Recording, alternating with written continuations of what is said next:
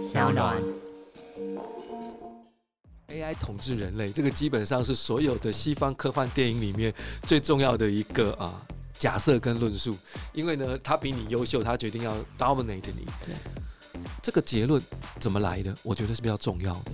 这个结论其实很简单，它沿着一个非常单一的假设，也就是达尔文的演化论。最优等的生物会去宰制其他的生物这件事情的这个角度来思考。所以呢，如果 AI 比我们更优等，它就会宰制我们，我们会变成所谓的 stuck，就是所谓的牲畜，对不对？像那个骇客任务里面，我们就变成它的能源的来源，这样的一个状态。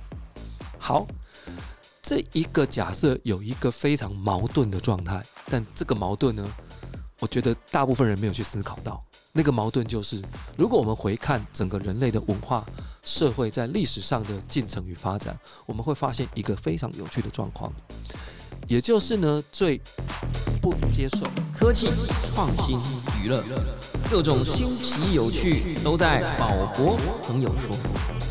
嘿，你听宝博朋友说了吗？Hello，欢迎来到宝博朋友说，我是葛如君宝博士。今天这一集呢，既严肃又欢乐，那同时呢，也一定可以给大家对未来。呃，带来更多生命的想象了哈。今天这一题的主题就很酷哈，人机融合赛博格哈。呃，科技始终来自于人性哈，但会不会也让我们失去人性呢？科技的发展确实为我们带来许多的便利啊，不过在 AI 时代来临之后，也不断逼着我们去思考，到底人类的价值是什么哈？我的书架后面就是在我的这个工作桌后面有一个书架，然后我就有一区专门就是每隔一段时间要换一本书展示出来。我现在最新展示的一本书叫做《呃人类生存的意义》哈，要不断的在 AI 时代去问自己啊。那今天呢，不只是问自己啊，还要来跟千万粉丝们介绍一档不断的在提这个问题的一档超酷的中泰美术馆的一个展览哈。其实前阵子也去看了哈，觉得大受感动啊。那也很谢谢展览有邀请我去呃做一点啰嗦的导览哈。那希望没有让那一天导览的来的同朋友哈这个失望了哈。呃，据说也引发了一些讨论。那今天呢很开心，这个展览非常非常有意思，而且真的是会让你看完以后去思考什么是人，呃，什么是机啊，什么是人机，或什么是机人啊，其实就是。呃，到底下一个阶段的人类会变成什么样子？甚至如同呃老师所讲的，会不会出现一种所谓新的物种？哎，这个真的是很有趣的一题。马上就来欢迎今天的大来宾，策展人沈博成老师。啊，谢谢宝宝，谢谢你的邀请。那当然也刚才讲到说，宝宝刚刚讲到说他去。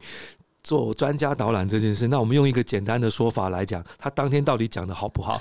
当天有到场的艺术家说，我好像也没有什么也需要去补充的。我想这已经一定程度的说明了宝宝当天有多么的成功，跟讲的非常好。这样也谢谢宝宝来当我们的专家导览人，谢谢沈老师客气了啊。我想这个今天节目一开始还是要让大家来认识一下，我觉得非常崇拜的沈老师啊。这个之前我们有来过节目，这个阿乱常常都在跟我奶一些艺术性的价值哈。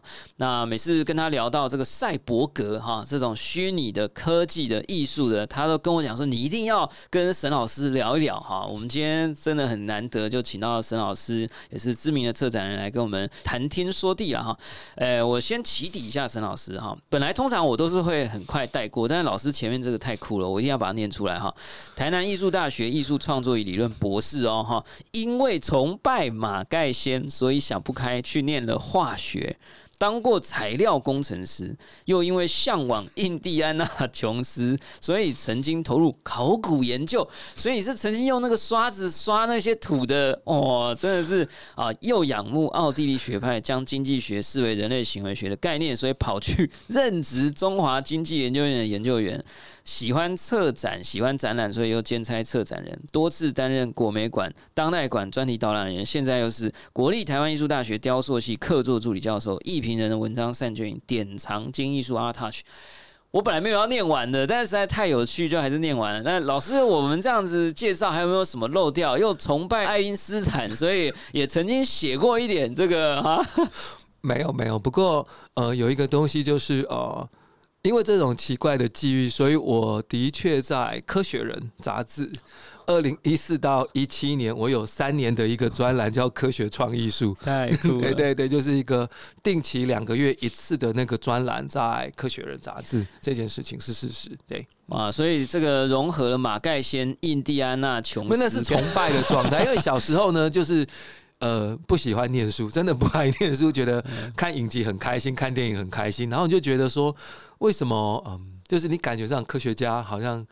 然后考古学家，哎，他们的生活方式好像跟你现在在那种这个水深火热的这个对教育制度里面是很不一样的，所以你就觉得说，如果要。读书的话，至少要把自己变成像那个样子的人。对啊，其实我我完全理解啊，因为因为我也是小时候看很多电视，每一种角色都想当这样哈。那那总而言之就绕来绕去了啊，一下也做创作，一下也呃这个写程式。那我想这个沈老师真的是非常丰富的经历，也就是博士级的策展人了哈。那策这场展览，我觉得应该是我相信有非常多展览都很棒，但是我觉得近期这一档真的让我印象深刻，而且整个要探讨的议题也是非常非常的切。届时，我们今天录音的时间呢是十一月七号。昨天应该说今天的凌晨啊，这个 Chat GPT 发布了这个，应该说 Open AI 发布了他们最新的呃各种技术了哈。据说呃发表会结束之后，可能不要说有一千公司会倒闭，一千家公司会倒闭，可能是五百家至少哈。所以其实在这个 AI 冲刺的时代，呃，我觉得这个议题真的是更需要我们讨论，不管是商业还是人性哈。所以这个主题我觉得就很。棒，未来的生命，未来的你，数位机器与赛博格哈。那我想这个议题这么的大哈，那这个展览从九月九号到这个去年呃，哎，不是去年 哦，我现在人已经活到都有点穿越时空了哈。二零二三年的九月九号到。明年二零二四年一月二十八号，讨论的议题非常广，十五组国内外艺术家、AI 演算、大数据、声伪技术、Deepfake 啊，这个穿戴装置、赛博格 （Cyborg） 等等，结合科技跟艺术的结合的创作。那我想待会我们还会再多聊一点展览，但是我觉得老师的这个命题就很酷啊，呃，很难得请到老师这么跨领域的，就很好奇想要问，就是说。这个生命是什么？人类存在的本质到底是什么？是一个大灾问哈。那现在这个 AI，大家一直在想说会不会取代我们？不只是取代我们的工作哦哈，而是还会取代人类存在的价值的时候，这可能变成我们必须要早一点去讨论的问题。想请教老师，就是说，你觉得如果在科技快速发展的现在，你自己会不会去想，那我们的录音可以被 AI 取代？我们也写过专栏文章。呃，也可以被 AI 版本的我取代啊。演讲可能也可以，上课可能也可以，画画也可以。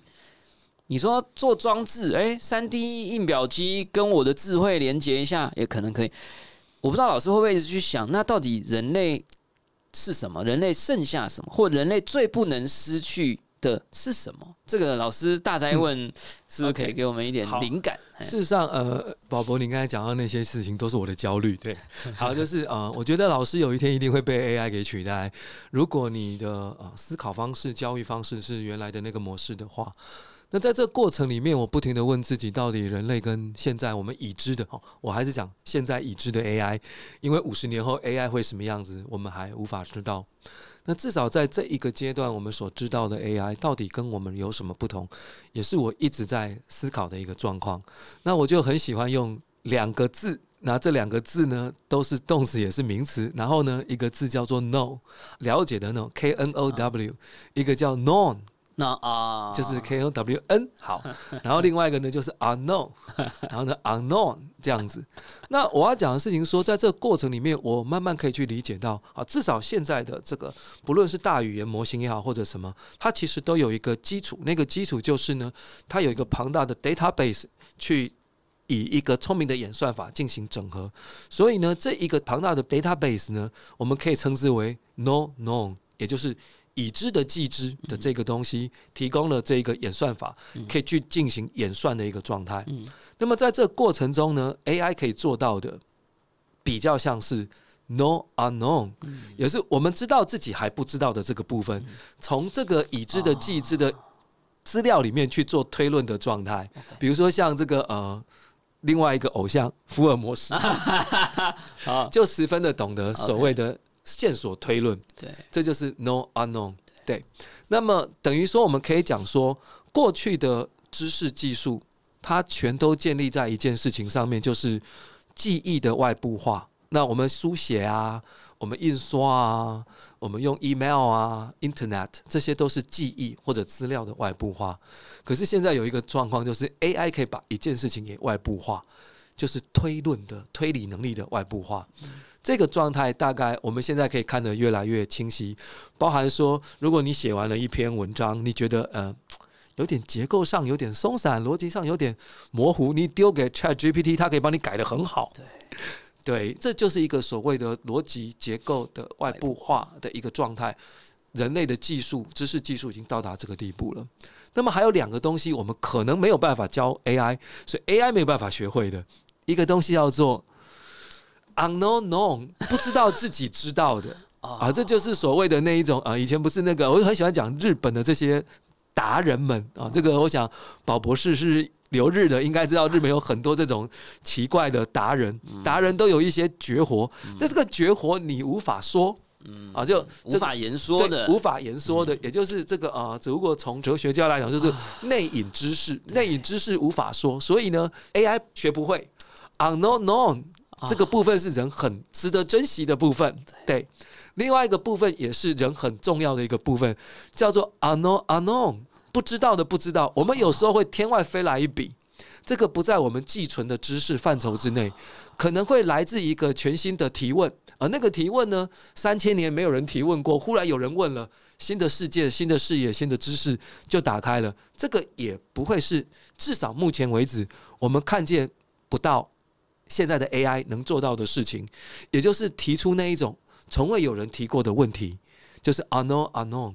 比如说，我们都知道一件事情：如果不是牛顿，没有人去问苹果为什么会掉下来。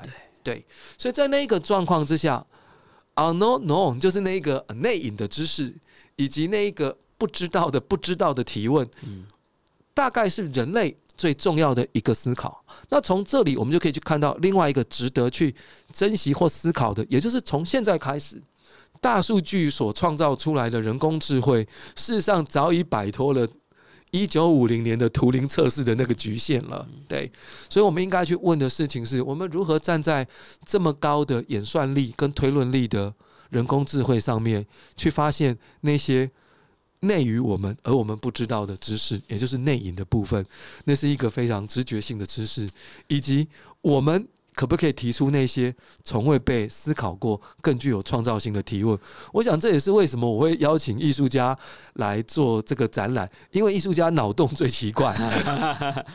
对啊，我觉得我真的是太感动。我刚刚这一段我一定要回去听八遍哈，至少八遍了哈。非常非常短的时间，却点出了非常多我最近一直在思考的一些零碎的观点。但是老师可以把它结合成几个英文单字的不同的组合，让我们可以去知道有没有一些东西是我们漏掉的。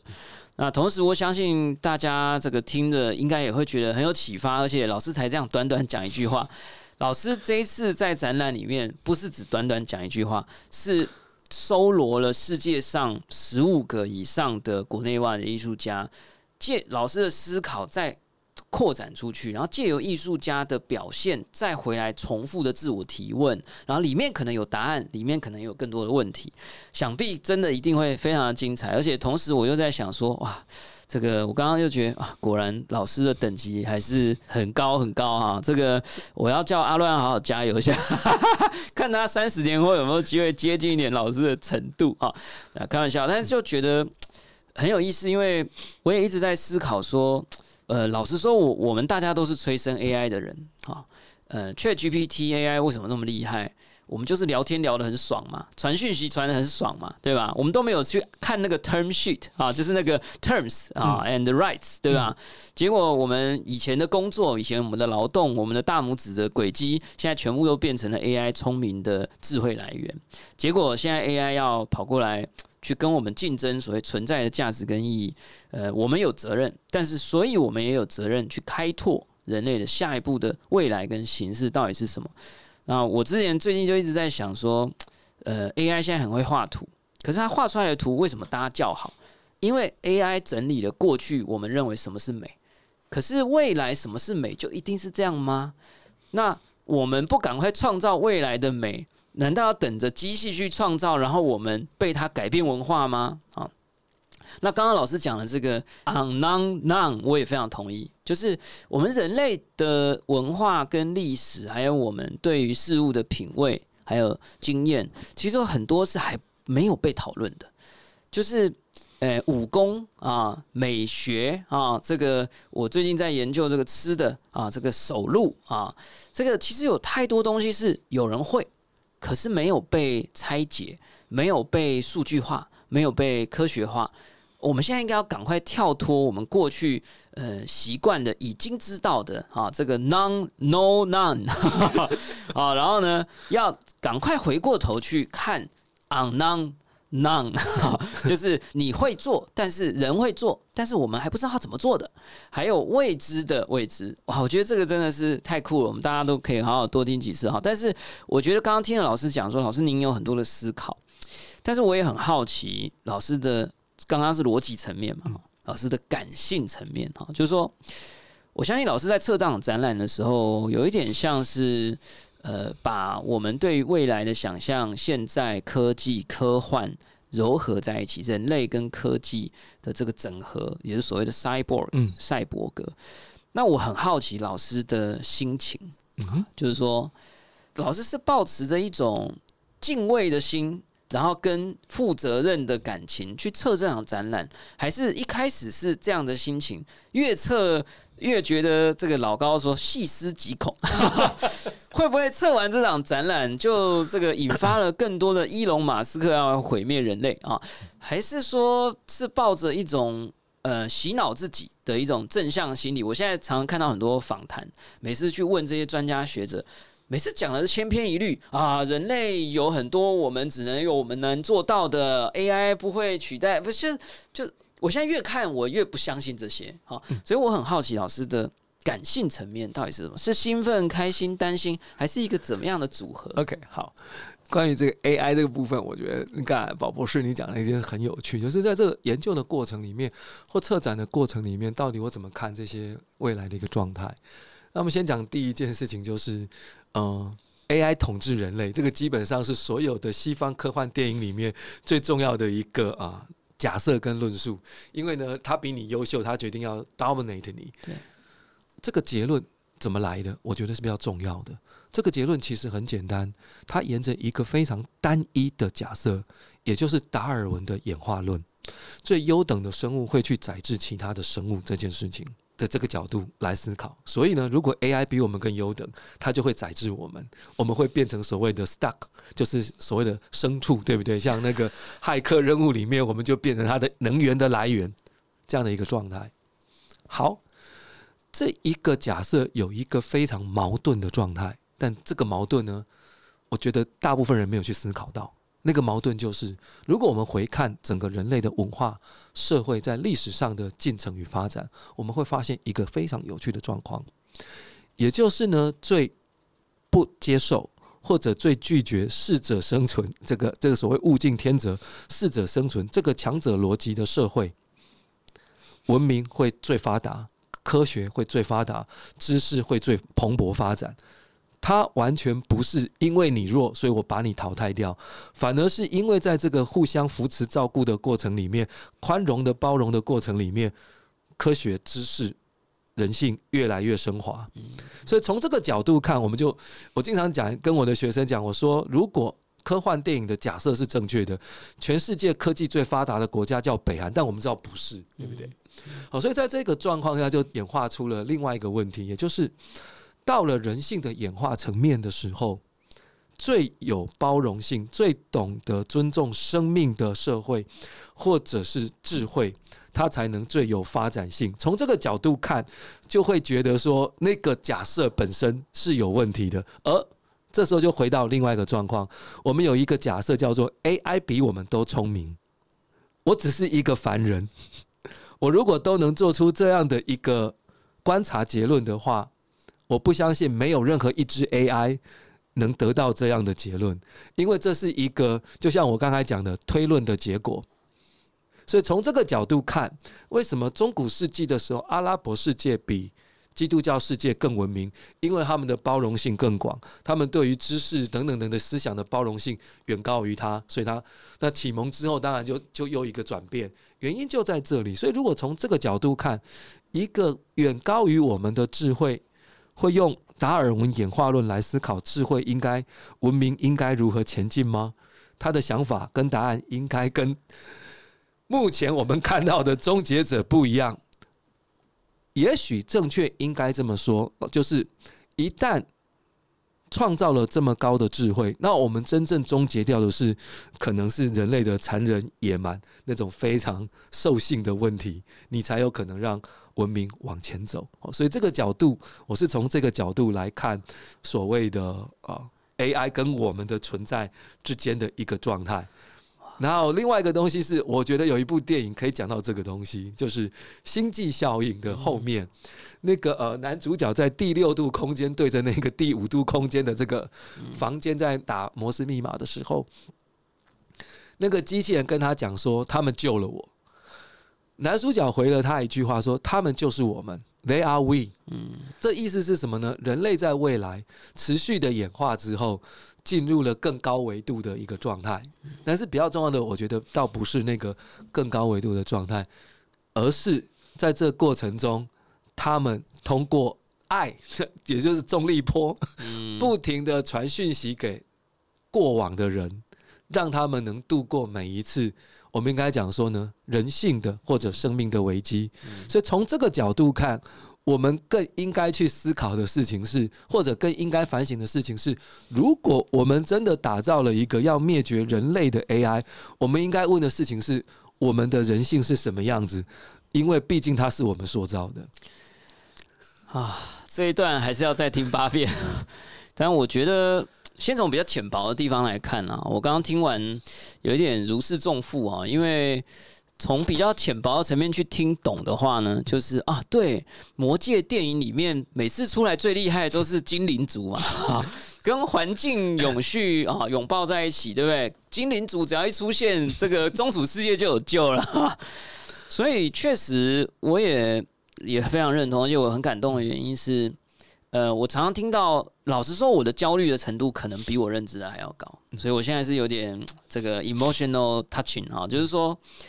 但是我一直没有听到一个够好的论点去阐述这个正面的假设，所以我每次看到都越看越觉得悲观哈。但我觉得老师的这个论点几乎是，我觉得很仔细的去想，我觉得是牢不可破的，因为我也看了很多书，就是包容、呃利他跟这个老派的说法叫做爱哈。这个其实你去看人类发展的历史，没有爱与利他。人类早就灭亡了，啊，就是你你人类之所以现在可以号称很强大，号称可以做出 CPU 跟 GPU，就是因为人有利他的行为存在。如果你所谓利他，就是你帮助别人，因为你做了某一些事情，比如说我现在录音。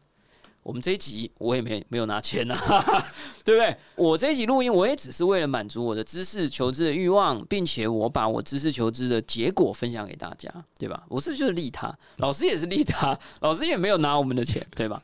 所以，我我其实觉得真的是很严格的讲起来，下一个世代会如何发展，还能够持续发展下去，那必然。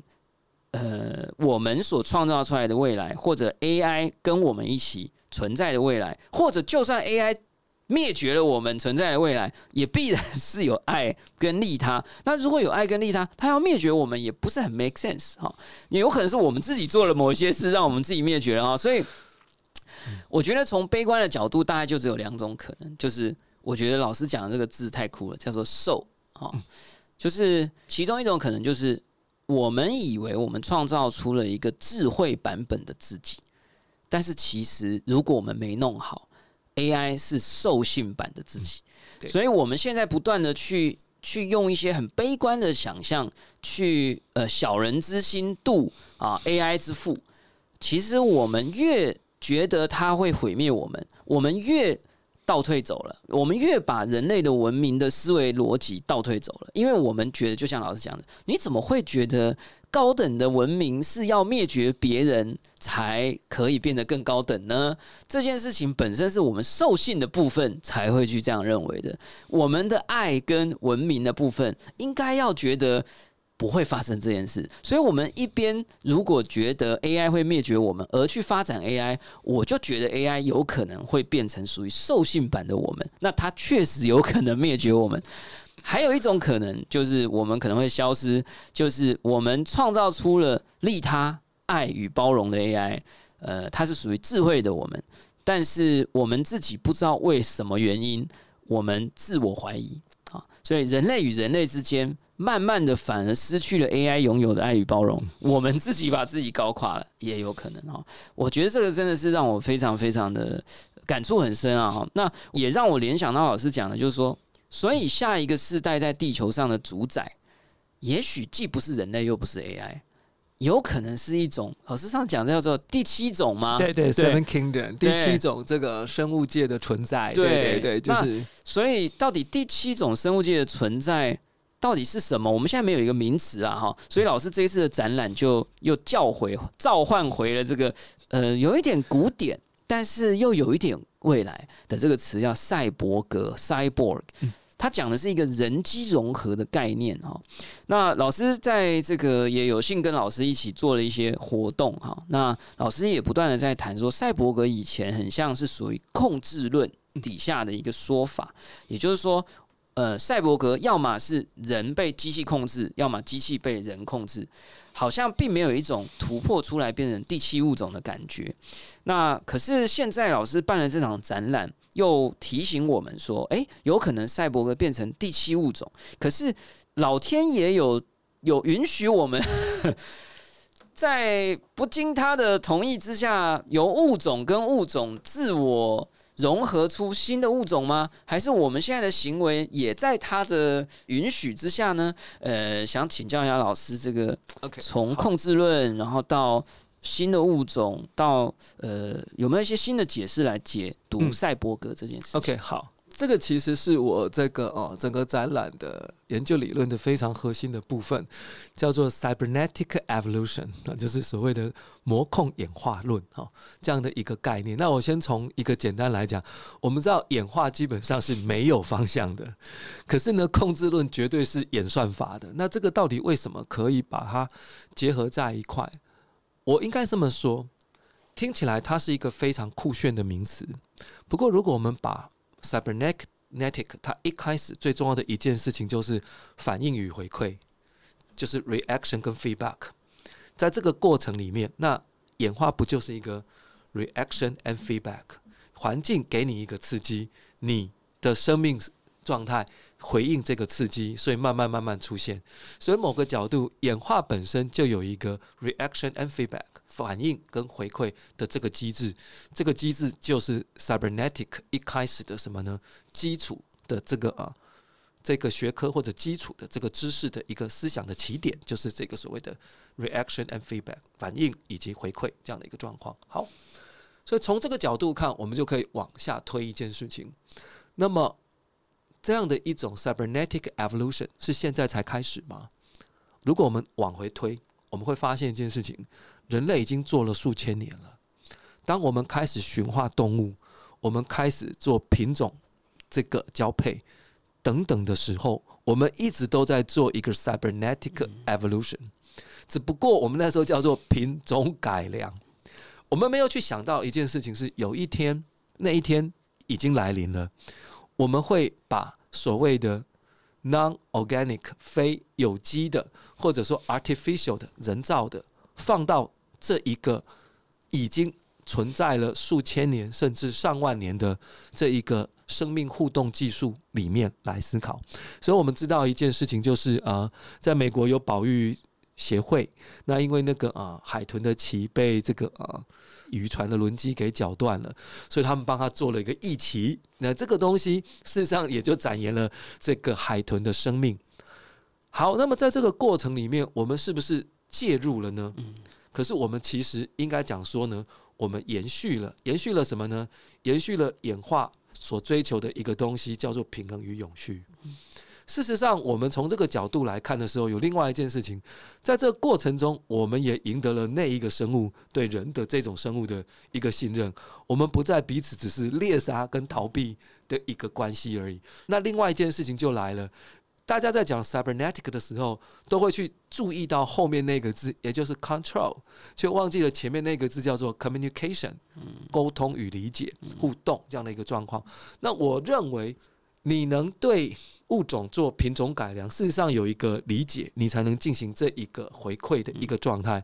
甚至我们也知道一件事情，就说呃，有一些，其实我觉得那些古老的记忆很迷人，就是猎鹰跟人的关系，他他会帮你猎猎动物等等，那种共生关系里面，难道他不是理解你想要的，你不是理解他想要的？所以这样的一个状态，反而是 cybernetic evolution。一个非常重要的基础，现在那个基础我们一路拉拉到了一个东西，也就是所谓 artificial 或者 manufactured 的这一个 object，如何也进入在这一个所谓的延续生命跟永续演化的这个进程之中的一个状态。那当然，我们就会去问说，那为什么要做这件事？我记得有个很有趣的文章，他是写那个热力学，然后开始讲到。从热力学的熵等等去解释这个生物的演化。他讲了一件事，他说呢，呃，自然界的动物啊，平均的心跳是十亿次，所以跳得越慢的呢越长寿。有听说过？对。如果按照十亿次来计算的话，人类的平均寿命四十岁不是没有道理的。对，就真的就是平均只有四十岁。可是我们知道一件事情，人类已经超越了那个。演化，嗯，生物演化的边界，在这个状况之下，因为我们的社群生活等等等等，让我们四十岁基本上算是年轻人了，对不对？一定程度上，所以从这个角度看，我们一直都在 cybernetic evolution 的状态里。那最近有一个有趣的动物，我其实还蛮喜欢它的，但台湾法规一定不能养。那个东西叫做袋熊，不知道各位知道吗？它是一只很有趣的啊，澳洲原生种动物。那这种袋熊呢，有一个状态就是嘞，如果以天择而言，它在任何的一个大陆呢都会死光光，因为它移动很慢啊，等等等等，就跟无尾熊是一样的。袋熊在野外的平均寿命是六年，结果呢，澳洲有人驯养，他们后来发现一件事情，驯养的这些袋熊呢，平均寿命是二十年。三倍，就像啊猫啊狗啊这种一样的道理。那在这过程中，我们要先去问另外一件事情：是我们驯化了袋熊跟猫狗，还是猫狗驯化了我们，让我们去养喂养它，去关怀它？所以在这个过程里面，技术 （technology） 并不是去 damage 伤害生命的一个方式，相反的是一个 caring 关爱的一个方式。而我认为。如果我们一直去讲 control，我们就忘了一件事情。Verner 一开始在讲这件事情的时候，他一直一直讲的就是了解与沟通。这是为什么我会对于说进入这一个状态的这种所谓的演化，并不一定是悲观的原因。当然，我们也会看到说有一些不好的状况，因为呢，动物被迫演化啊，比如说，呃，在伦敦有五千只红狐狸。在伦敦市，那野生动物，可是为什么呢？因为我们的栖地扩张，人类的栖地扩张，所以他们的原生栖地就变小，他们必须演化成呢，会使用人类的资源过日子的动物啊。比如说，他们啊，这些红狐狸呢，都知道，诶，Subway 啊，McDonald 啊，Pizza Hut，他们的 dumpster 在哪边？这样的一个状态，那这个可能就是一个比较负面的状况。但是在这个过程里面。还是回到刚才那个 communication and control，这个 control 可以是一个 self control，也就是呢自治。我们的自治这一件事情，应该也要包含在我们对于演化的这个概念，对于科学上对演化的概念这件事。而我们的确也可以通过我们的技术去实现自我的自治。而不是像十八世纪那个时候，你只能透过无限的开拓剥削资源。你现在可以是回收，可以是什么？好，所以在这个状况之下，我的看法是，我们为什么不会往这个方向想？这才是个问题。如果我们会往这个方向想，我们创造的世界会不一样。哇，这个这一段再听八遍了啊，哎，还是非常的有启发哈。那我也一直感觉到，其实我们一直觉得 cyborg 所谓的人机融合好像是未来，但是老实说，我觉得从二零零七年就已经开始了。第一台 iPhone 把手机真的变到手上了啊！以前手机还是放在口袋里，偶尔拿出来一下，现在是每个人的手机真的是粘在手上。我就很好奇，如果如果有一支品牌出了一支手机，是可以用某种方法让你的人体帮它充电的，直接粘在手上，这样会不会有一些年轻人就决定购买这个品牌，安装在身上？哎，不用充电，哎，对不对？哈，不用再去用什么充电宝。可是手机就会变成像老师讲的，如果手机是成为我们人类演化的一个必经之路，但它其实就有好的一面，有坏的一面。好的一面是它帮助人类沟通跟连接，但它也有可能会帮助，会推往人类进入一个内卷的文化啊，就是我们不是看的越越来越多，而是看的越来越少。我们可能是看的是同一个呃热门抖叉。音乐跟舞蹈的各种八千万种版本啊，那但是你并没有得到新的呃开创，但是也不是说不好，但是我相信其实它很可能有各种新的可能性，是值得大家在这种人机融合的情况之下去探索的。那我想我们时间不是很多，那之后一定还要再找沈老师来聊，但是我想这一次的展览真的很值得大家去。一边看，哎，一边听我们这期节目啊，这可能就会有很多新的灵感了哈。这次的展览有来自英美、法、日、德国、埃及、西班牙、墨西哥、台湾等共十五组国内外的这个呃艺术家跟团体哈。呃，很好奇，就是说。老师会不会觉得很难选择？有没有哪一件作品是您特别印象深刻？据说还有一个，呃，算是口袋里最后锦囊的杀招啊！十一月十一号还要再给观众见面，是不是能够用几分钟的时间来跟听众朋友们分享一下？就是这个会不会很难割舍啊？有没有哪一件作品是印象很深刻的？OK，好，呃，刚才那个宝博士有先讲到这个十一月十一号的这一个啊。最后出现却又可以视为是这个展览的第一件展品的，就是英国的这个 Universal Everything 这个团队的 Transfiguration。那我想要从这里开始讲，就是因为他是一个一直在行走的人，却经过了很多不同的材料啊等等，这其实也告诉我们另外一件事情：人类在创造的过程里面。不停的改变自我的形象，以不同的技术与材料。如果从这个角度来看的话，刚好就回到了我们今天讨论的这个问题：我们在技术科技的状况里面，形塑我们自身与生命的面貌。那从这个角度，我们如果再走到这个展览里面来，那我觉得有另外一件作品也很棒，就是那个啊，What should I know? I'm just a machine 啊，这个德国的艺术家 Martin Bax 的作品。那他的这个呃，荧幕里面那个啊，扩增实境里面有一个。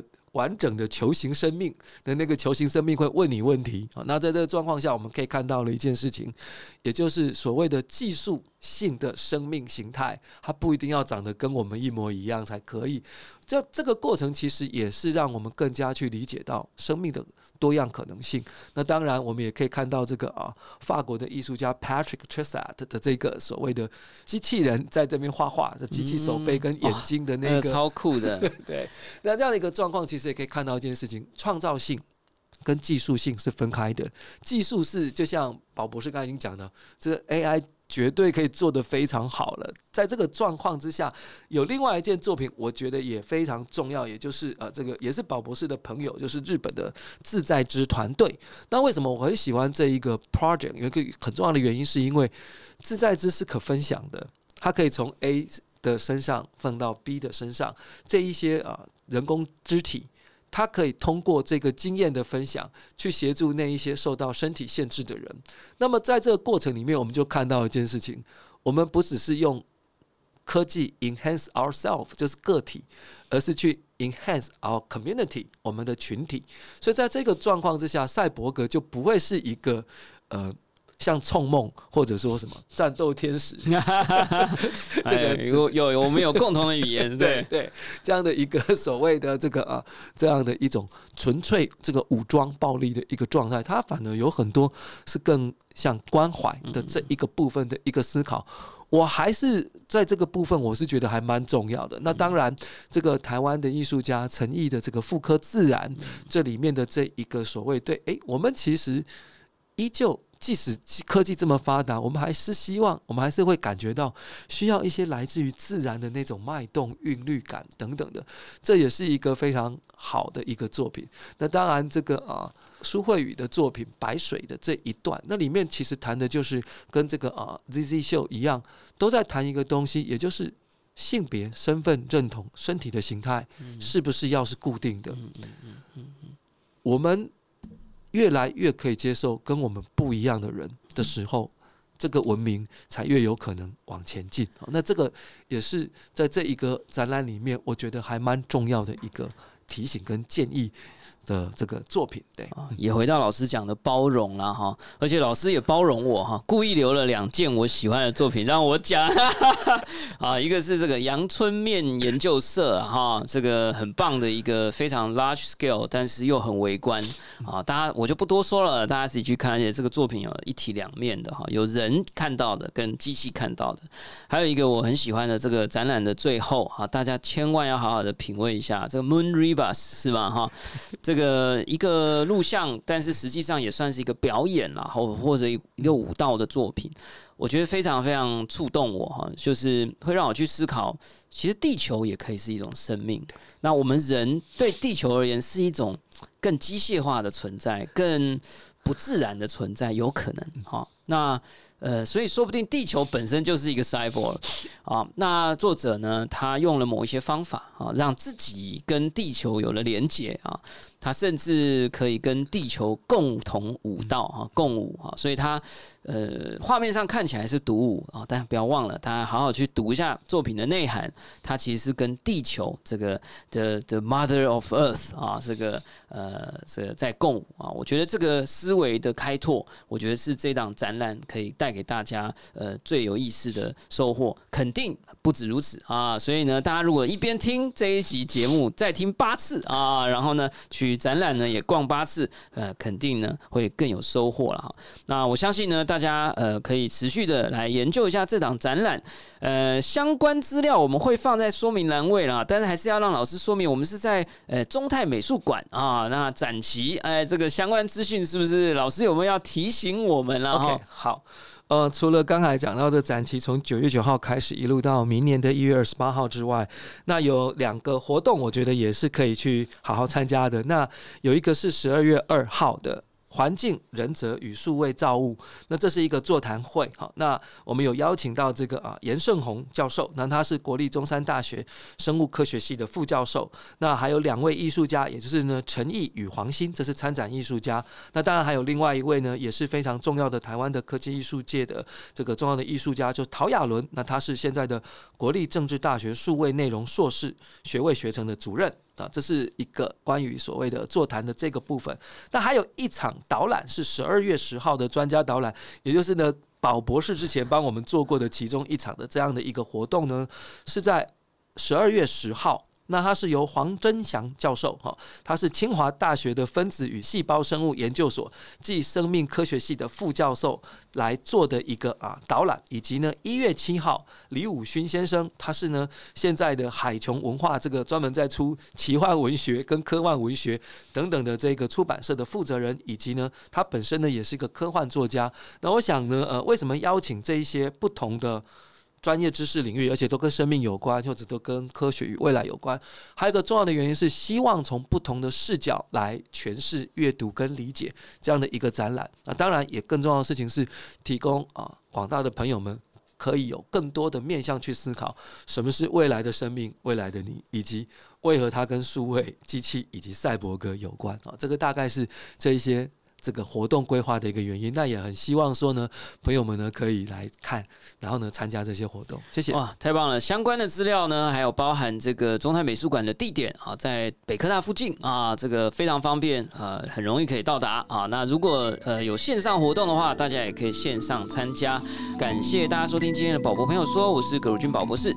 如果你喜欢我们的节目，欢迎点选订阅，下一集就会自动送上给你哦。不论你是在 Apple Podcast、Spotify 上、YouTube 或者其他平台听到我们的节目，欢迎给。我们五星评价，喜欢留言或者小铃铛追踪订阅。你听到有破音，表示这一段文字还是真人念的，还尚未成为 AI 哦。我们下次光见喽，拜拜。